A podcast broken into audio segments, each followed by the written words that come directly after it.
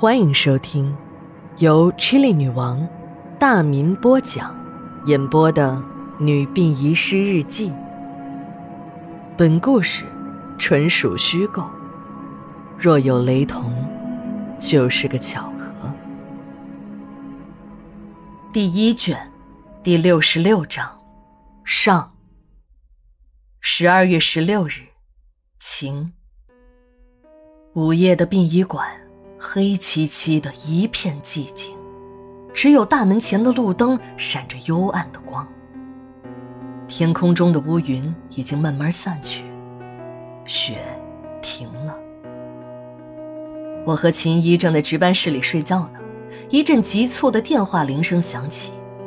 睡梦中，我被秦一推醒了。哎哎哎，有业务了！公安局来电话，让多去几个人。快起来，给小张他们打电话。我极不情愿地睁开了惺忪的睡眼，看着秦姨忙碌的样子，就知道又出了什么大事儿。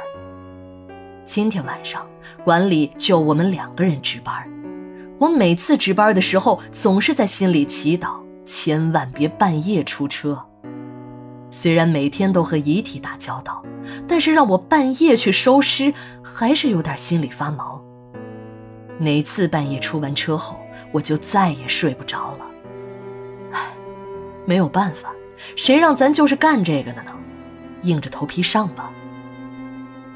秦姨则不然，每次跑完业务就像没事人一样，倒头就睡，真让我佩服的五体投地。天气一凉，这破柴油车就打不着火。秦姨把两暖瓶的开水浇在发动机上，才算勉强把车启动。我裹上了一件军大衣，钻进了车里。虽然有预感不是什么好事儿，但到了现场还是让我们惊呆了。森林公园小区的一角被警戒线围了起来，警察们都在忙碌着，中间是一个深深的大坑。四周呢还弥漫着硝烟的味道，视觉的高队表情凝重，不时地拿起对讲机说着什么。借着探照灯的光，我环视了四周几遍，也没有发现遗体，心想：警察这是开什么玩笑呢？没有死人，你大半夜的给殡仪馆打什么电话呢？正在我疑惑之时，秦姨指了指离我不远的地面。我仔细一看，把我吓得半死。那是一条死人的腿，看起来是整条腿被炸掉了，上部还挂着半截肠子，而身体已不知去向。我仔细一看，在大坑的附近有不少的警察做的标记，每个标记旁边都是一块块零散的人体组织，断手。断脚、内脏的残块，场面惨不忍睹。在离我不到一米远的地面上，竟然还有一颗被炸得血肉模糊的人头。这种惨状对人视觉的冲击力，不是用言语能够描述的。就连见过大场面的秦姨，也用手捂住了自己的嘴。同事们陆续的赶到了，在天快要亮时。警察们的勘查任务结束了，爆炸物的残片也被送进了实验室，剩下的活儿就是我们殡仪馆的了。我和刘姐看了半天，也不知道这个场面应该如何下手。到处都是被炸飞的人体组织，如何收尸那就是一个棘手的问题，尤其还不是一个两个人的尸体。这么多的尸体残块散落在四面八方，真的是能愁死人了。我们几个都大眼瞪小眼，一时没有了办法。这要是老王在就好了。不知道是谁说了一句：“大家都知道，老王可是我们馆里的老人参，胆子大不说，业务也出了奇的精湛。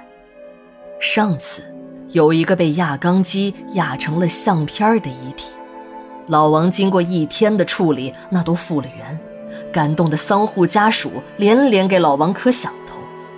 可现在王婶病了，老王呢在医院陪床，总不能现在把人从医院找过来吧？正在大家为难之际，熟悉的不能再熟悉的声音传了过来：“怎么着？没有老王就不能干活了？啊？老王的师傅不比老王技术好啊？”史馆长走了过来，告诉我们：“这种遗体呢，只能是先把残块大致分成几份儿。”运回馆里后，再慢慢的拼在一起。天亮了，这要是让群众看见这种血肉横飞的场面，会引起恐慌的。说完，史馆长戴上了手套，蹲下身去，把一块人体组织放入尸袋中。史馆长又对我和小林说：“你们两个年纪小，别抽这个了，给我们盛一下袋子就行了。”还好，由于天气寒冷。血液都已经结成了冰，史馆长和张哥、秦乙把那一块块冻得硬邦邦的人肉放进袋子里。我手上戴着厚厚的手套，身上穿着羽绒服，还披着厚厚的大衣，可身体还是不由自主地哆嗦着。这时，史馆长捧着一颗被炸去了半边脸的人头往袋子里装。剩下的一只眼睛大大的睁着，四周被染得血红，脑浆顺着袋子的边缘流到了我的手套上。等我们把十几个大袋子运回了馆里，天已经大亮了。胡乱的吃了一口早餐，其实谁也没有胃口吃饭，就走了个形式而已。饭后，史馆长就带领我们去拼接遗体。这拼接遗体啊。可是个技术活不是一般人能做的。就说那些零散的尸块吧，鬼才知道哪些是一个人的，哪些不是一个人的。领导就是领导，史馆长这个干了三十年的老兵爷，让我们这些个小喽啰真正领教了姜还是老的辣的道理。就是张哥和秦姨，也只有给史馆长打下手的份儿。不到两个小时。史馆长就把遗体拼在了一起，剩下的工作呢，就是我们这些个小喽啰用针线把残块缝合在一起。在拼合遗体的过程中，我发现了拼合的门道。原来史馆长先把遗体的中间部分先放在停尸床上，再拼接其他部位。用刘姐的话说，一个骨盆就是一具遗体的标志，这样拼不容易出错。警察很快确定了这些被炸死的人的身份，大多数呢是社会上的一些流氓无赖和刑满释放人员，只有一具遗体特殊。经警方证实，这个人正是那个年轻的港商，而这个港商还有一个特别的身份，他还是日本作家美之子的孙子井上。警方立即通知了美之子。听到这个消息的美之子非常平静，连到殡仪馆看遗体都没有来。办案人员非常疑惑，就委托文联主席问美之子，然而得到的答复呢，却让所有人震惊。老人根本没有什么孙子，这个人是小鬼子派来监视美之子的特务。美之子以年纪太大，行动不便，不能返回日本为由。向本市申请了长期居留权，这个申请当即得到批准。警察经过技术比对，发现了这次爆炸物的成分和陵园地下工事中的炸药成分一致，可以认定为都是小鬼子当年遗留在中国的军火。而王老倔呢，则向警察回忆了当年埋葬战友们的情景。由于那时没有挖掘工具。他就带人找了一块松软的地方，现在看来应该是鬼子兵们埋藏军火的所在。警察们立即紧张了起来。如果真的是这样，这里可能有日军遗留的细菌弹呢。如果细菌弹也同时被引爆，那后果不堪设想。办案人员又仔细地勘察了现场，发现都是些常规炸药引起的爆炸。那些荒坟的下面埋葬的正是小鬼子的军火，只是量不是很大。办案人员发现，被炸出的大坑底部都是坚硬的岩石。高队综合了一下案情后推测，小鬼子们当年可能是要把军火、细菌弹和那批军费埋藏在这里，可是，在匆忙的施工中才发现这里土层太浅，下面都是坚硬的岩石，根本无法施工。就把已经运来的一小部分常规武器掩埋在这里之后，就离开了。而王老倔呢，则是看上了这里的土地松软，就把战友们的遗体埋葬在了军火的上面。而昨天去挖掘的人群，无意中引爆了炸药，才发生了这一幕惨剧。不出所料，小鬼子领馆的代办否认了井上的日本侨民身份。说那只是一个有着日本血统的香港人。高队又一次陷入了沉思，排除了这个埋葬地点，那真正埋藏这个惊天秘密的地方到底在哪儿呢？